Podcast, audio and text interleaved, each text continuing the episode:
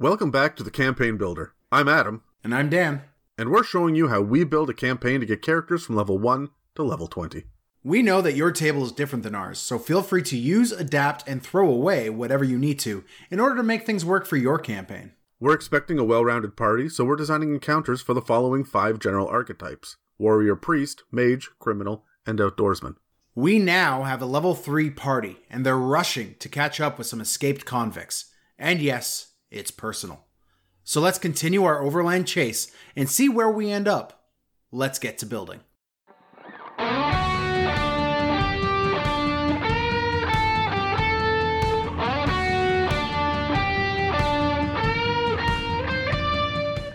All right, Dan. So chases are something that we have seen over and over and over again in movies. I mean, the car chase is a staple of the action genre, and yet it's something that is a little lacking in D and D. Right? They have a mechanic for it actually, and I'll, I'll cover that in a sec here. But this is a major feature in some other games. A Call of Cthulhu uh, chases are a, a massive part of that game, and yet Dungeons and Dragons doesn't really put any emphasis on them when you think that there very much would be this just reinforces again in my head that d&d is a combat eh, focused um, uh, game tabletop role-playing game and so there are Yeah. definitely opportunities to role play and they're starting to lean more into that these days now that we we're moving further and further away from fourth edition but what differentiates a chase from random hunting and tracking in D&D? And I just want to be clear, we're talking about an overland chase, not a chase through through a marketplace. So um, I want to uh, I want to cover the the marketplace chase in a moment here, but in your opinion, what differentiates a chase from just hunting and tracking when you're playing this game? there's the urgency, right? Like there there is a immediacy to a chase that the tracking and hunting doesn't do. Like tracking and hunting, you're stopping, you're bending over, you're looking at bent twigs or marks in the mud. Whereas chasing, you can almost see your quarry or at least see the immediate effect of your quarry passing by and you are you are running after them. You are chasing them. That's that's why it's so different than hunting or tracking. I agree with you, but most of the time when I've seen some sort of chase in D&D, it is you run for a certain amount of time and then you stop and you do a survival check. Can you find their footprints? Yes, okay.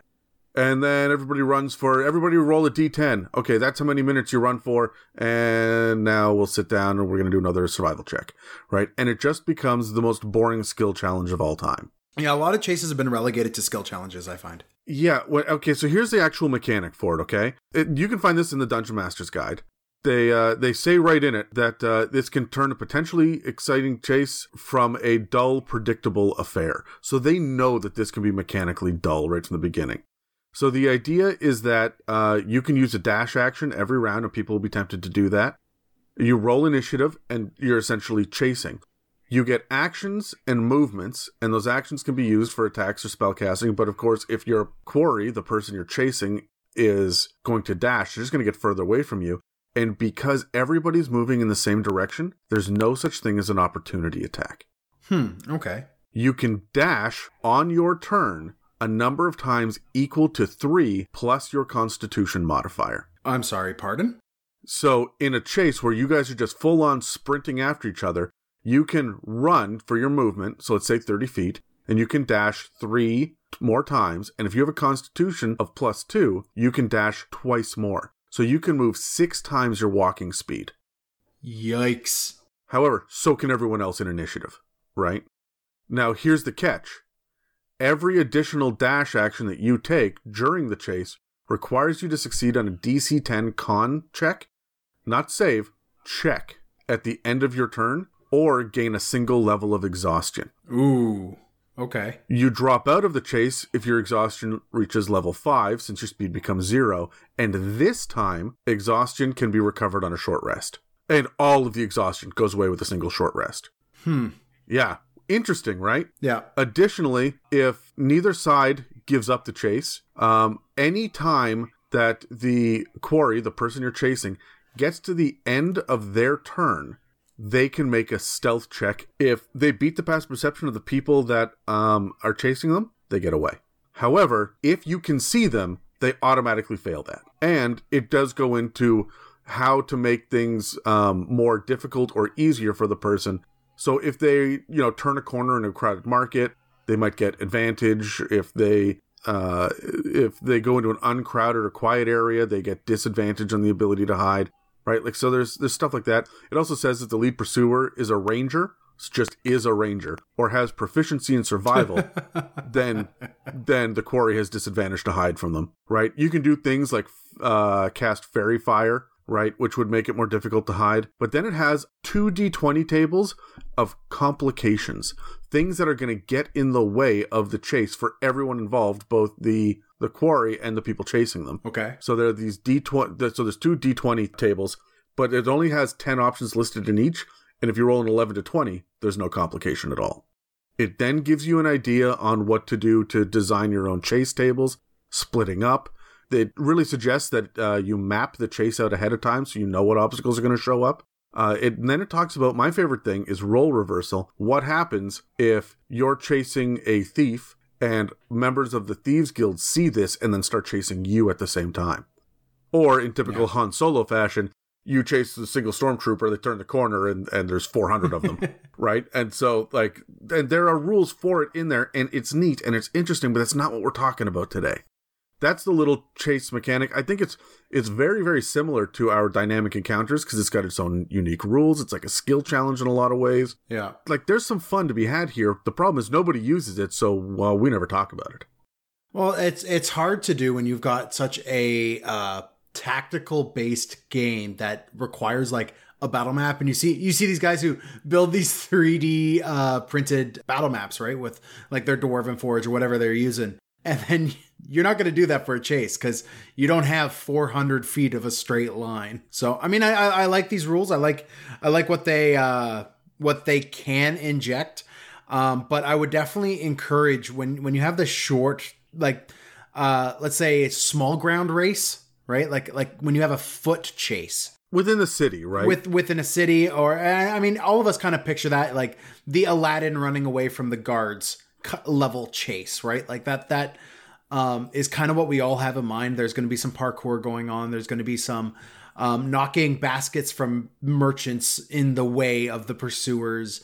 Um, this all stuff is going to be in there. Have fun with it, but I, I I think I agree with you, Adam. These these rules are they're lackluster. Well, it, it, it's interesting because when you sit down and you look at it and you look at the complication tables, and there's actually it. Uh, I did not do it justice, uh, but I did it about seventy percent justice. There's more meat here. Okay, I can really see this being very effective for when you chase the kobold.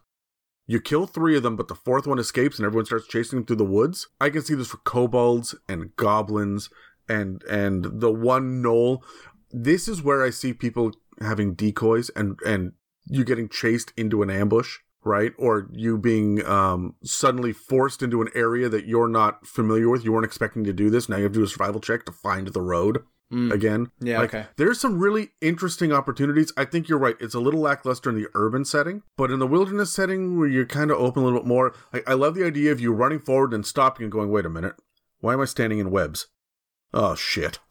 And there's three phase spiders right? Like there's there there can be definite interesting ways of going about this but you've got to think outside the box You've got to do your own due diligence and it's not the same thing as an overland chase which is what we're talking yeah. about right we're talking about when you chase someone for days so this is not how many times you dash per round this is a test of endurance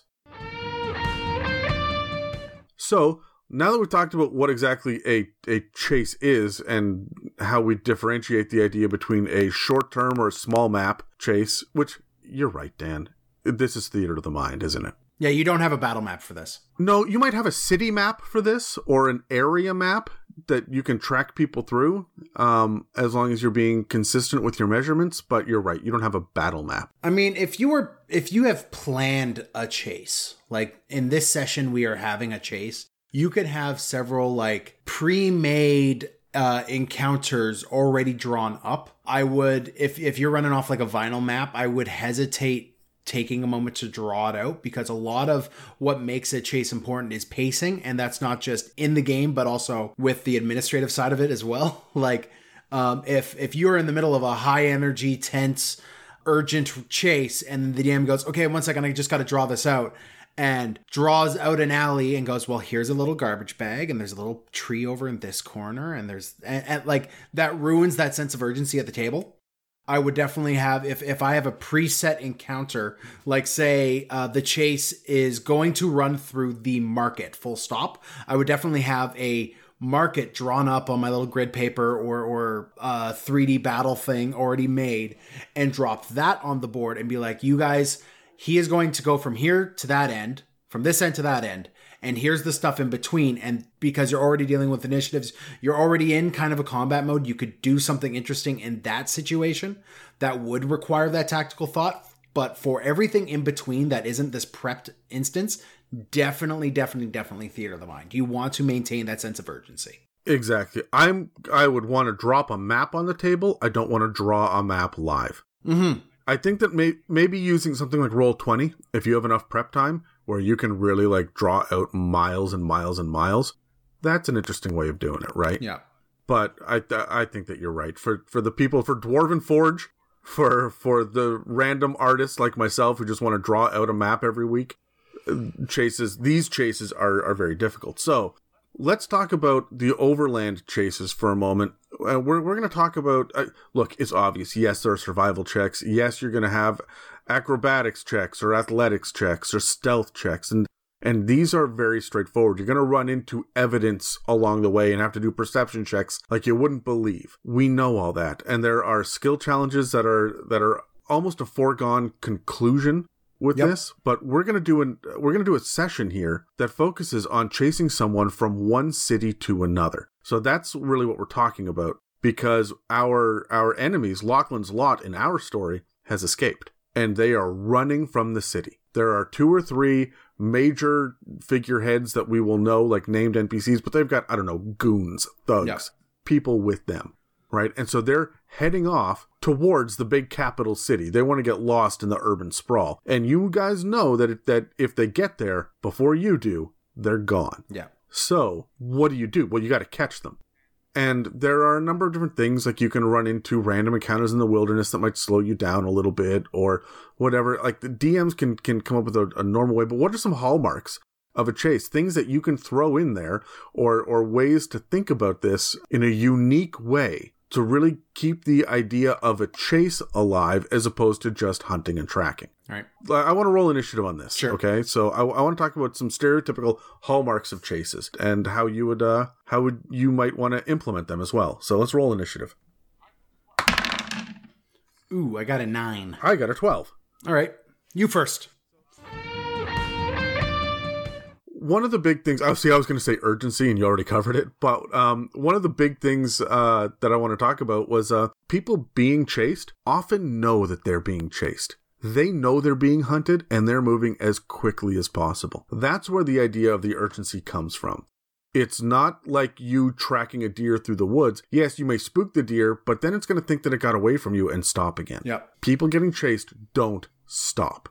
They keep going. Their paranoia is through the roof and they're going to do everything in their power to get away from you. So they know that they're being chased, and you know, generally speaking, who you're chasing. You may not have, you know, their social security number, right? You may not know the intimate details. You may not even know what their what their name or class is, but you know that that half orc over there or the three cultists took whatever. I've got to race them to the docks, right? Like whatever it is, you know who your your quarry is, who you are chasing. You have a general idea also of who's chasing you. Let's keep this, you know, two ways here. Yeah. Sometimes you're the ones getting chased as well. If you've got a rogue or a bard in the party, that's going to be far more frequent than if uh, you're just a party full of paladins. well, even then, I mean, big bad evil guys put hits out on parties of paladins, right? I I guess that's true. I guess that's true. Um, the next thing that I would say is uh, key to a good chase is the distraction, the misdirection. The like you said, the people who are getting chased know they're getting chased. Um, and when you are dealing with a large overland chase like this one, it's not necessarily that you can see them, although that very much will happen. But is uh, they know that if they delay, they're going to get followed. So um, a smart, a wise, an intelligent uh, chasee will often try to drop some misdirection down, um, either the the old branching path that goes into nowhere or the run through the stream to lose the footprints. the one through the stream yeah that kind of thing. Um that's going to happen in every single chase. Um i mean depending on length right? So the misdirection is huge. You got to have misdirection and what that does is that adds a certain amount of intrigue to the to the chase. But uh as a dm i'd be very careful. Urgency is prime.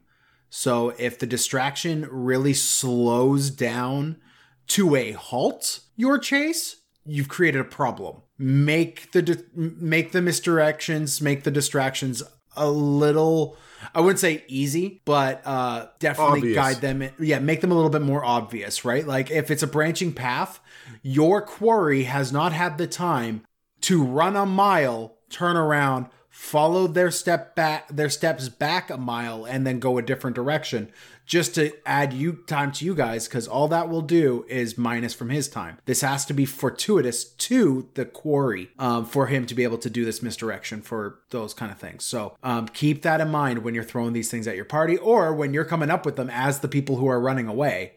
Whatever you're using as a misdirection it's got to keep that urgency up Okay, uh, my next thing is at the very end of the chase. This is a standard hallmark of any chase is the moment of catching someone, right? The idea that you have got to catch them. And it's funny because there's no rules in the Dungeon Master's Guide about catching someone. huh It's just about chasing them. So what happens? It says, "Oh, attacks of opportunity don't don't apply here." So you can run up even with them, but if you don't have your action left, then they're just going to run past you again, right? So I feel like everyone's saving their action to the very end of their turn to be able to jump on someone, and then it's what a grapple check. Is that what it is? Your moment of aha. But uh, when it, when we come to overland chases, this is when you find that you've been chasing them for three weeks uh, and you see, I think I think of uh, the Gunslinger Hmm. as well. For those of you that have read the first Dark Tower book, th- that entire book is an overland chase. The Gunslinger chases the Man in Black through the desert.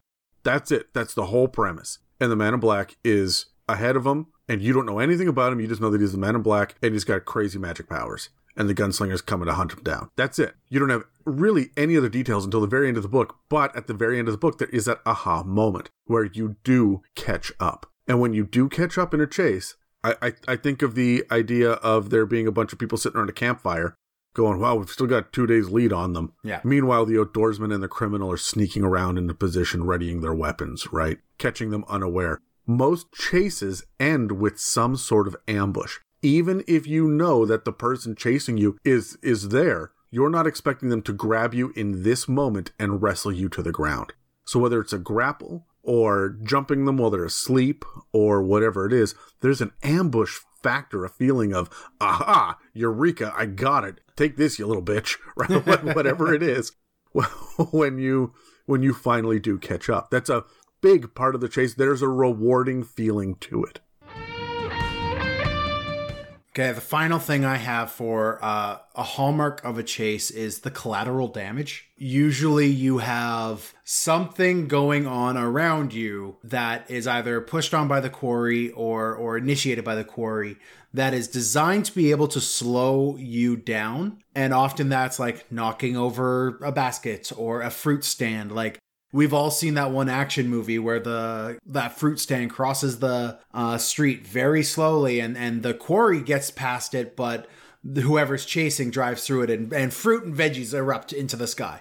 We've all seen that kind of moment. Um, these are the kind of things you have to have. It could also be large scale collateral damage, like driving into a building or, or running in through a window and like having to flip tables and, and, and just destroy everything in your path to get to your quarry. These are things that have to happen in a uh, chase in order to have a little bit more depth to it right? If it's just a straight out, you know, race and you're flinging spells back and forth and, and you're trying to figure out a way to, you know, finally catch your uh, quarry, even on an overland uh, race. If you don't have collateral damage, if you don't have things around you impeding or getting in the way in some way, shape, or form, then it feels like you're just running on a racetrack. And if you want to add that little bit of depth, that little bit of flavor, that little bit of style to your chase, you're going to have collateral damage. And this could come in the form of inanimate uh, objects, in people uh, crossing the road, or, or uh, people crossing the path and messing things up. And I would say this comes in three uh, three places. Either the DM is putting it in front of the quarry to sw- to slow the quarry down. Could happen from the quarry putting things behind them and uh, putting objects behind them, or it could even happen from the chasers throwing these things up in advance, destroying some sort of building to impede the path of the quarry. Uh, collateral damage is vital. Yeah, you've got spells. This is D and D you can change the weather or mold earth, right? You can oh, they're running through the river. Let's let's control water for a second here. Yep. Uh, there there are I like the idea of you just using create food and water. You create a keg of ale directly in front of them and bang, they, they bail over it. it doesn't work that way, but wouldn't it be fun if? Yep. But like you could use you think about your your thaumaturgy for yelling at them or creating thunder, spooking their horses, right? Like there are um there are definitely some interesting things that you can do with the magic spells, the utility spells, minor illusions as well could be a big thing. I love the idea of the quarry getting to like a, a cliff, a ravine right? And they can see the other side of it and they cast fly on themselves. And then they sit there and they make a minor image of a bridge. And then they stand there and wait. Yeah, that is a great way for you to have your monk or whoever's in front, your martial artist or whoever's in front, to just bail right off the edge of the of the cliff.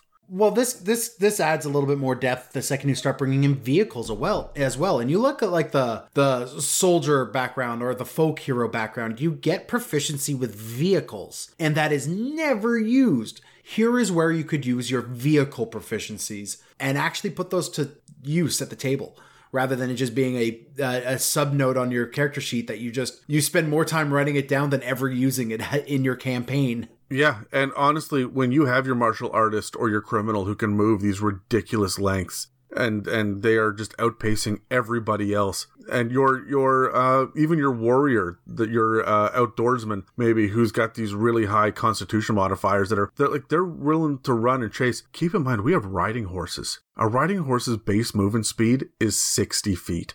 They get to dash four times because they've got a plus one con like it's designed these these animals these creatures these vehicles are designed in the short term to catch up so you can imagine that in the overland in the long term, they're going to make a hell of a difference. I just want to be clear as well. Uh, when it comes to a chase, the other big difference between a chase and tracking is that with a chase, you know what the stakes and the consequences are. The stakes and the consequences are usually they will get away. It can be they will get to the thing and activate it, they will go tell someone a thing, but the people chasing have to understand the stakes and consequences. If they don't understand them, in a big open world campaign like Dungeons and Dragons, your players may just get distracted and say, you know, it's not worth the chase. I'm not going out into the wilderness for far for four days by myself to head to that city I've never been to before to chase that guy down. He's just a thug who gives a shit. But if that thug has a wanted poster with your face on it and he's heading to the greatest bounty hunter in the land, it might be worth tracking him down. So, understanding your consequences is key. Uh, as a DM, you have uh, the opportunity to give your players a little bit of a peek behind the screen because if you don't do your due diligence uh, to ensure that they at least understand the depth of the hole they're digging by choosing to not uh, chase after this foe, then um, when it comes for those repercussions to fall down, they're going to feel even more upset and even more cheated by you, the DM, for not doing your due diligence. So uh, definitely set up the encounter and and let your players have a bit of a glance behind the screen and and let them know the depth of this. Like the the repercussions here, you're right, Adam, are very important. All right, so we've talked now about what makes a good chase, but now how do we include dynamic encounters as part of it? How do we include the idea that there's more than just skill checks and and we caught up to them and there was a brief combat. Yeah. Or uh, we one of them was lagging behind and we stopped and kidnapped them and now it's it's it's just a small role play. And obviously exploration after exploration after exploration. These overland chases seem boring. How can we spice them up? Obviously we each came prepped with three things that's what we do at the end of every episode well we we should definitely be uh reestablishing the fact that our whole thing here is a chase by definition is going to be pretty on the rails So, in, in order to make it seem like there is a little bit more impact, there is a little bit less of a straight railroad going on. It's it's good to inject in a few prepared big set piece encounters to any chase rather than it just being a skill challenge till completion. Right? I, I just wanted to get that out before we rolled the dice. Yeah, you're absolutely right. So that that's why we're doing this. So initiative. Let's go. Okay. Ooh, a 19. Uh, seven. My big uh, first encounter here is a combat to combat encounter in which uh, Lachlan's Lot or whatever uh, enemy you are chasing has escaped um, in a cart and the party has to follow. They're loaned a cart by previous NPC that they've had good interactions with, and then they chase through the desert. Halfway through, because of the noise, a basilisk emerges. A basilisk is native to the desert. Um, so a basilisk is going to pop out and takes out the party's horses, giving uh, Lachlan's Lot a chance to get away while the party deals with the beast. I like that because this is kind of that level of um, accidentally running into that that fruit cart, right, in an urban setting. But this is an overland chase now where you have disturbed something in the natural surroundings which you now have to deal with. Remember, combat in D&D usually lasts less than a minute. Yeah. So the idea that in an overland campaign this is going to cripple you, uh, it, it's it's not. But it's going to be an interesting set piece for your players to play in. They're not going to be expecting it. They may want to slow down. They may want to scout ahead more. This could have other impact beyond just the encounter itself, and it's a great way to kind of set the tone for your back out in the wilderness. Yeah, I would definitely set this up as maybe the first encounter I do to like start off the chase. So this is when your party is maybe neck and neck, like they are seeing their opponent get away. So they're hopping on this uh, cart with urgency, no time to prepare. They're chasing after. They're exchanging blows with the cart, with the their quarry in front of them, with spells and arrows and various projectile weapons and all this because of all the noise, the carts rumbling across the desert, everything else, um, the sound of fireballs and spells going off. This is what's going to draw forth the basilisk, which is going to give your quarry a chance to extend that space between them, making this a large overland fight. All right, so my first one is uh is going to be an exploration to role playing because there's going to be a lot of exploration in this. We know that we didn't really spend a whole lot of time focusing on exploration to exploration because that's a no brainer. So let's think outside the box. I want to go exploration to role playing. We're dealing with the desert, and so I want there to be shifting sands. One of the first things that they're going to do, the the quarry, the people getting chased, Lachlan's lot, the first thing they're going to do is get off of the road, right? Because they know that they, they're going to be chased down on the road. Now, Roads exist for a reason. Roads make traveling easier. So going off the road actually slows you down, but it slow down others as well. So what benefit do you have over other people out in the wilderness? And one of the things that they understand is that there are shifting sands and moving dunes, but there are a series of dark holes in the ground in this area. And one of them is a tunnel that pops up way further down where they're where uh like nearby the road in uh like miles and miles and miles away so that it's actually a shortcut that the party won't know about, but the party can see the the footprints disappearing or, or the cart tracks disappearing into the sands as they start going and now all of a sudden they've got all these dark holes in front of them there's a little bit of exploration that they've got to do here as they explore the area and then they discover that darklings live there now a darkling is a fey creature on the unseelie, the evil side of, of the Fae, but they have their own little societies. They've got elders and they've got soldiers and whatnot and they're still Fae. They are still totally willing to deal with you, mm-hmm. but the danger is up, and there will be dozens of them because you're in their home. And they like the dark and they like the tunnels, and these are their tunnels and their caves, and you don't get to come in here unless you're willing to offer us something. At which point, we will guide you through appropriately. And so you've gone from this exploration where suddenly you're ambushed so that you can haggle. And in my head, in this scenario, is very much like Jawas jumping up and saying, yeah, we'll give you your droids back, but for a price. Yeah, exactly. Right. It's it's the same kind of feel here.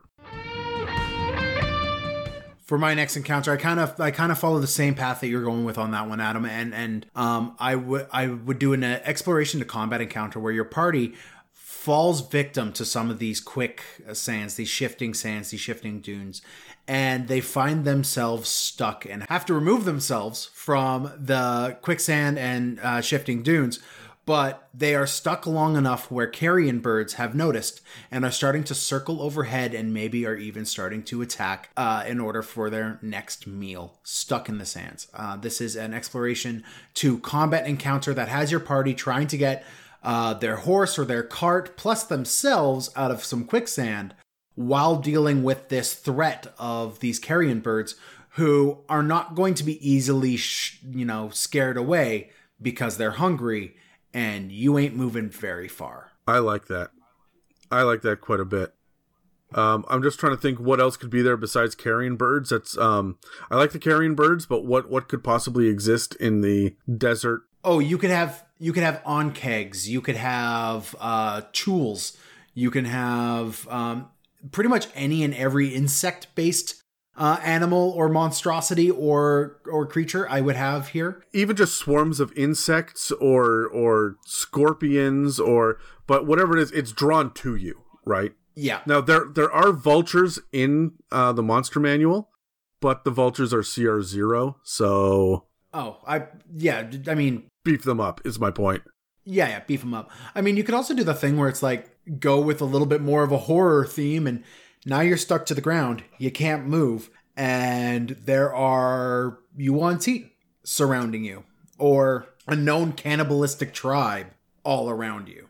Actually, sorry, I, I just looked. There's also giant vultures, which are CR1. Yeah. And that can be a little bit scarier, even for a tier 2 party, if there are a dozen of these things circling overhead, dropping down one at a time. And that that's the cool thing I like about the carrion birds is they don't all land at once. They come at you in waves, right? They do Yep. little flybys. It makes it a very unique encounter, and I really like this.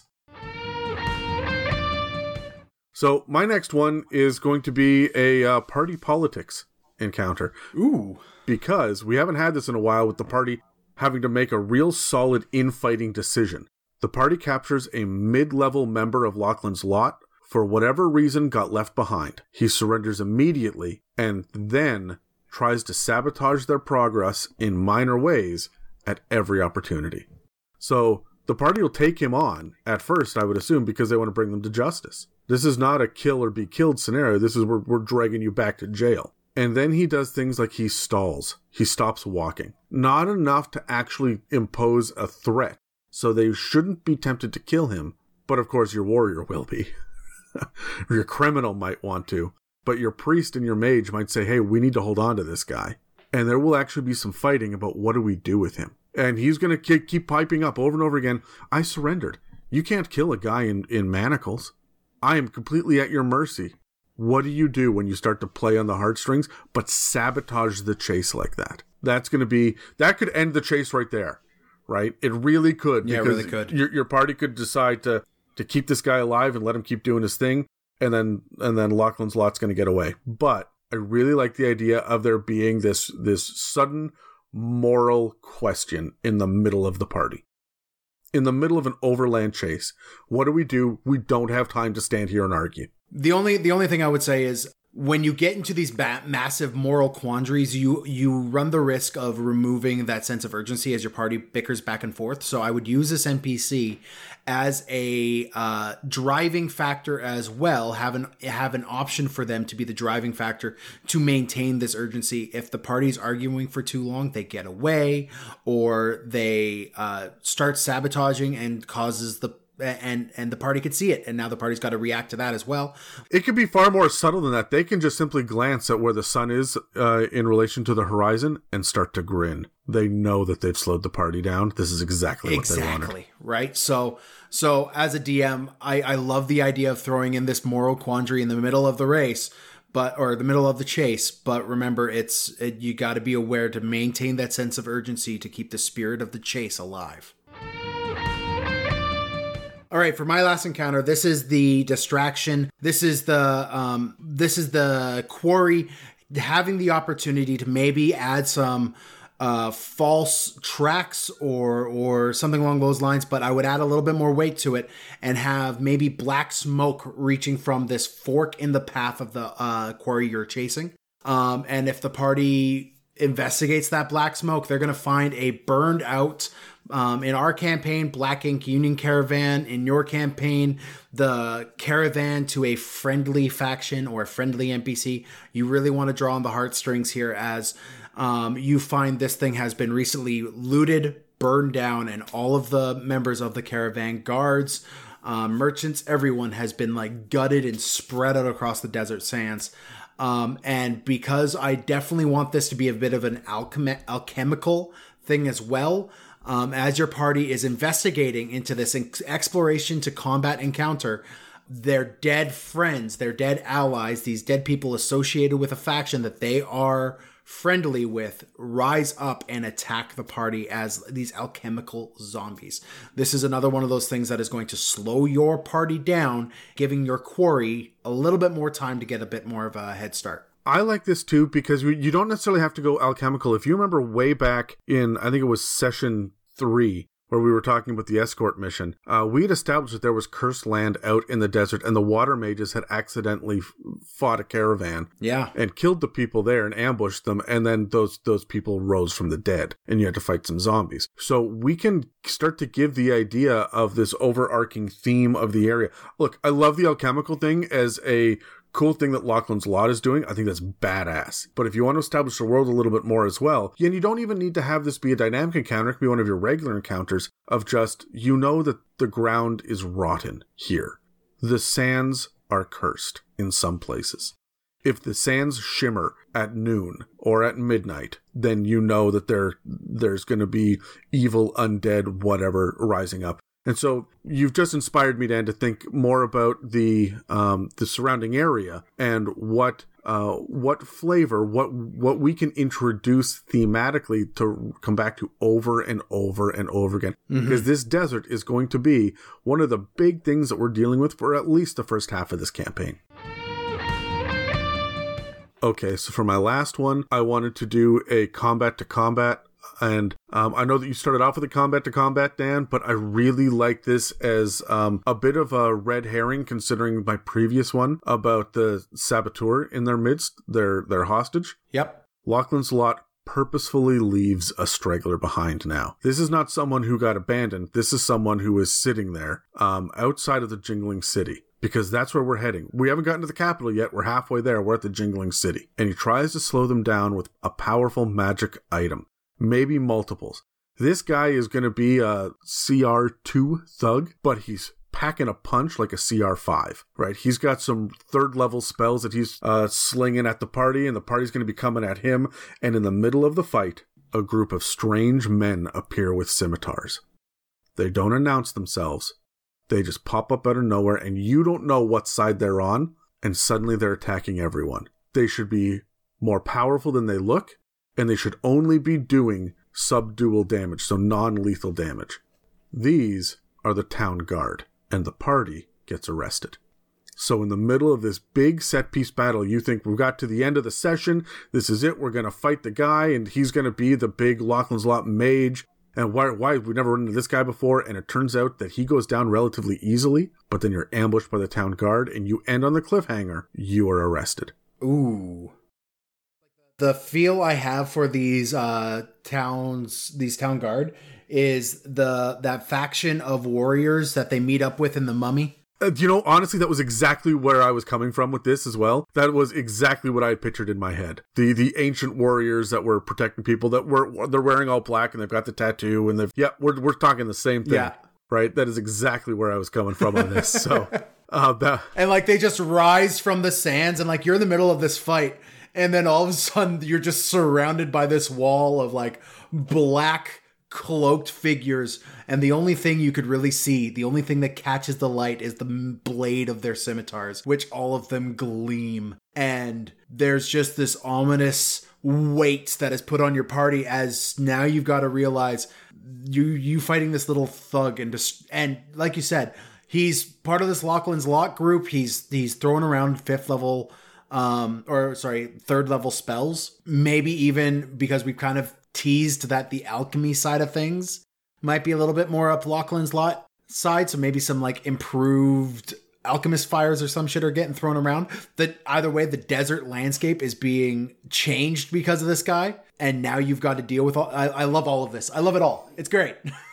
the other thing that I'm that I'm doing with this is we had just told them they're folk heroes in the previous session. We'd just gone on and on and on about how everybody loves you here, and now we are establishing that you're not in your home base anymore. yeah. You had a big win at home, but now this is an away game, and you do not have the advantage. Now, I'm going to be completely and totally upfront on the podcast, but I wouldn't tell my players this. We're starting off the next session with them getting released from jail after they've already successfully um, told their side of the story.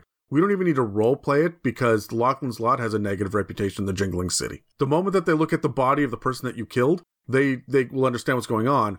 But they got to bring you in for questioning anyway. And so your introduction to the Jingling City is going to be with bags over your heads and interrogation, and it's all going to be run um, exposition style. And then you're released into the middle of this crazy city and you can hear the chimes going and and so like this is this is what I want to start the next session on where they don't know what to expect. They go all week going, "Oh shit, now what?" Maybe they're planning prison escapes. Maybe they're sitting there going, "Well, which what can we do to prove our innocence, right? Who are we going to throw under the bus?" and they're all stressing about it just to find out because they would, right? The characters would stress about this as getting dragged into the city. Yep. So make the players stress about it. So that's where uh, this is one of the handful of times that I like ending on a cliffhanger, and I think it would be a lot of fun. And that that's that's why I want to end with my dynamic encounter. Pull the rug out from under your players and sit on it for a week. No, I, I really like how it subverts expectations with your party as well. Like they've co- they've come from this big win. They're they're riding high. They've just had this big fight, and now they're all prisoners again. And it pulls the rug out from under. them And they don't win. And I, I think that's that's the the greatest part about this is they Lachlan's lot left a guy behind, but the majority of them still made it into the city. And now you have a different kind of search, but you have this massive thing in front of you. It's a great way to end a session and a great way to start the next session as well. Okay, Dan, do we have any uh, quick additions that we want to circle back to really quickly before we wrap this up? I mean, what I would definitely, I, I've been harping on it all episode. Maintaining that sense of urgency when you're when you're planning a, a session that is a chase, even if it's overland, is paramount to most any other aspect of the game. So when you're planning out your encounters, which you could share with us at info at itsamimic.com. You really have to focus on maintaining this drive forward, right? And in whatever way it is. So I would just reinforce with all the DMs out there listening and all of the players listening, really realize that a chase is about the chase. It's about the journey and maintaining that sense of urgency, that sense of drive forward, regardless of what the ending is like. Yeah, urgency is key. The thing about overland chases, and we keep saying overland, but there's also the timing and the pacing you're talking about as well. Everyone should know how many days travel it is to the next thing. The reason that we like the desert for this so much is because you're not going off script. You're not going to get halfway there and go left. There's nothing to go left to, right? And so the idea is that you know exactly where they're heading. They've got to go to the Jingling City first, and then beyond that is the capital. They're going to head to the capital because that's where their main headquarters are, or that's where they can disappear into the crowd, whatever it is. So we have clear expectations. We know how many days it takes. They get to choose whether or not to push on with the level of exhaustion if they decide not to sleep that night. You know, like there's a lot of stuff that we've uh, outlined in this. And it's going to be a lot of fun for pacing. I like overland chases as opposed to in the moment chases, which can be exciting and dynamic themselves. But I like the overland chases because it gives you opportunity to have a break, to have things be calm. There's a sense of urgency over the over the entire session, an underlying level of stress and anxiety, while having them try to maintain constant battle tactics or role playing that they've done. And it's a normal session, but with just that extra little bit of stress. So, that chase was damned exhausting. Now it's time to sit and catch our breath. This is going to let us recuperate and refill our water skins with our cranial fluids. Tune in next week when we discuss what it's like to be an outsider in a new, unfamiliar town. Thanks for listening to this episode of the It's a Mimic Campaign Builder series. You can find other episodes at www.itsamimic.com and on iTunes, Spotify, and most podcast catchers. We're also available on Instagram, Facebook, Twitter, and more, and would love to hear your thoughts on how you would use this episode in your own homebrew campaigns. I'm Dan. And I'm Adam. And we'll be back with more prep work next week.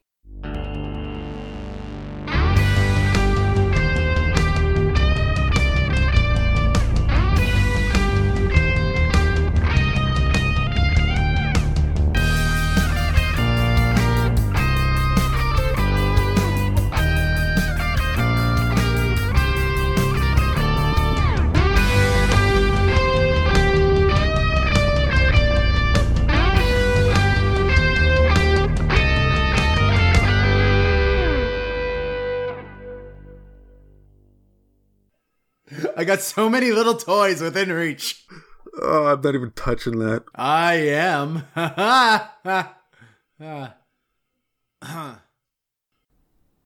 okay, bye.